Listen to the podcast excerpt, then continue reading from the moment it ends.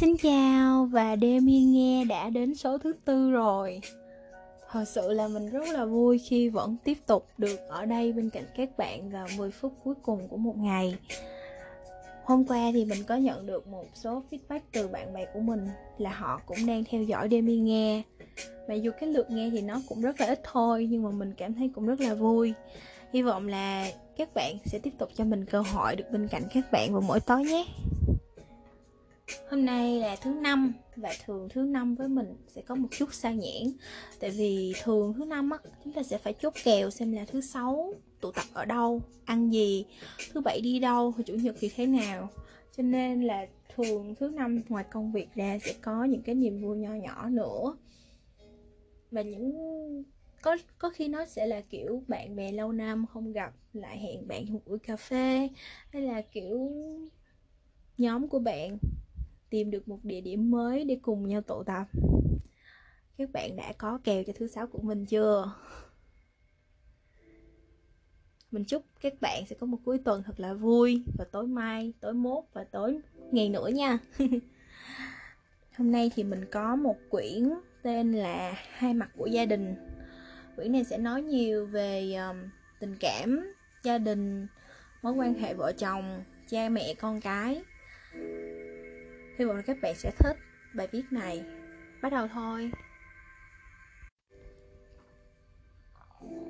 Người chồng có một tuổi thơ cô đơn. Đứa trẻ ấy đã có những tháng ngày tuổi thơ làm bạn với cô đơn.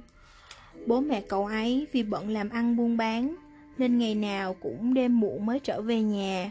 Còn cậu bé thì cô đơn một mình trong nhà không có anh chị em những lúc cô đơn cậu bé lại ngồi thẫn thờ ở dưới cầu thang không một ai quan tâm chăm sóc bằng tình thương và sự ấm áp cho đứa trẻ co ro ở nơi góc cầu thang ấy đứa trẻ ngày ấy giờ đây đã là một người đàn ông trưởng thành hơn 40 tuổi là nhân viên công ty và còn là chồng, là bố của hai đứa trẻ.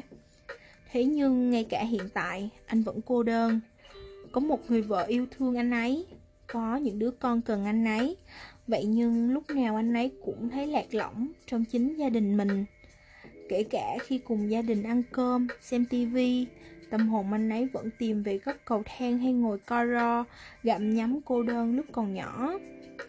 Trong thâm tâm, anh ấy tự dựng bức tường ngăn cách với người thân trong gia đình và không ngừng chạm vào vết thương thổi nhỏ. Và tôi cũng được nghe những lời chia sẻ từ người thân trong gia đình anh ấy. Người vợ cần chồng và con cần bố. Người vợ trong lòng trống trải vì chồng chỉ biết đến công việc. Dẫu biết chồng vì lo cho gia đình mới lao đầu vào công việc, nhưng cô ấy hoài nghi không biết điều đó có thực sự tốt cho gia đình hay không. Bố ơi, tối nay về nhà chơi với con nhé. Cậu con trai năm 2 tiểu học gọi cho bố. Một gia đình vắng bóng người chồng, người bố. Nếu thực sự đàn ông vì công việc mà không có thời gian cho gia đình, thì có lẽ phụ nữ trên thế giới này cần phải có ba người chồng. Người vợ nói một cách mỉa mai, một người chồng kiếm tiền, một người chồng tâm sự với vợ và một người chồng chơi đùa yêu thương cùng con. Anh ấy đặt công việc lên hàng đầu, không quan tâm săn sóc gia đình, không phải vì anh ấy không yêu vợ, không yêu con. Làm như vậy vì anh ấy nghĩ rằng đó là điều tốt nhất bản thân có thể làm cho vợ, cho con và không biết bản thân có thể đóng vai trò gì trong gia đình. Làm thế nào để người chồng thoát khỏi gông xiềng cô đơn bản thân tự tạo ra và lắng nghe mong muốn thiết tha của vợ, của con. Sau đây là phần bình luận Tìm kiếm ai đó khi bị tổn thương khi còn nhỏ, bạn đã từng bị tổn thương Hay khi nản lòng, bạn sẽ chạy đến bên ai trước tiên?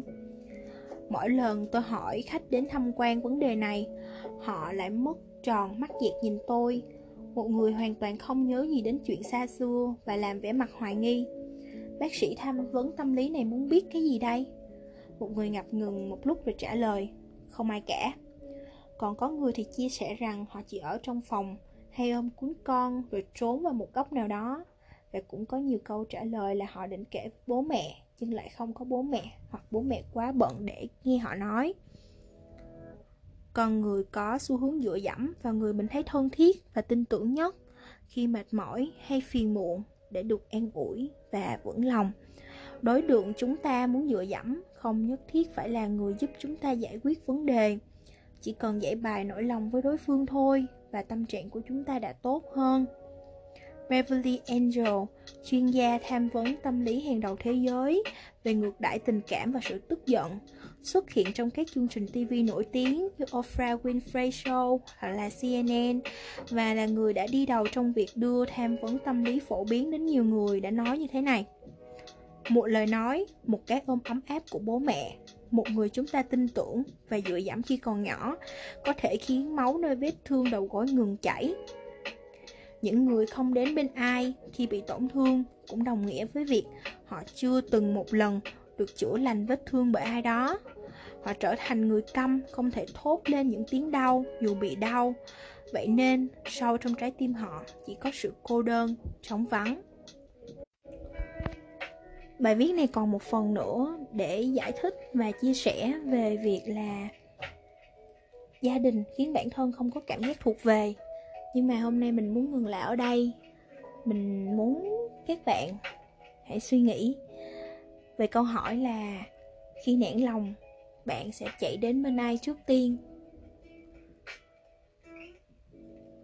Thật buồn làm sao nếu câu trả lời là không ai cả?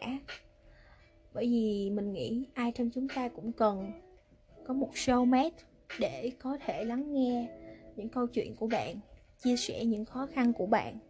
Và đôi khi chỉ là một lời an ủi, một cái nắm tay, một vòng tay ôm bạn, hoặc là một sự khuyến khích rằng dù bạn làm bất cứ điều gì, họ cũng sẽ luôn ủng hộ.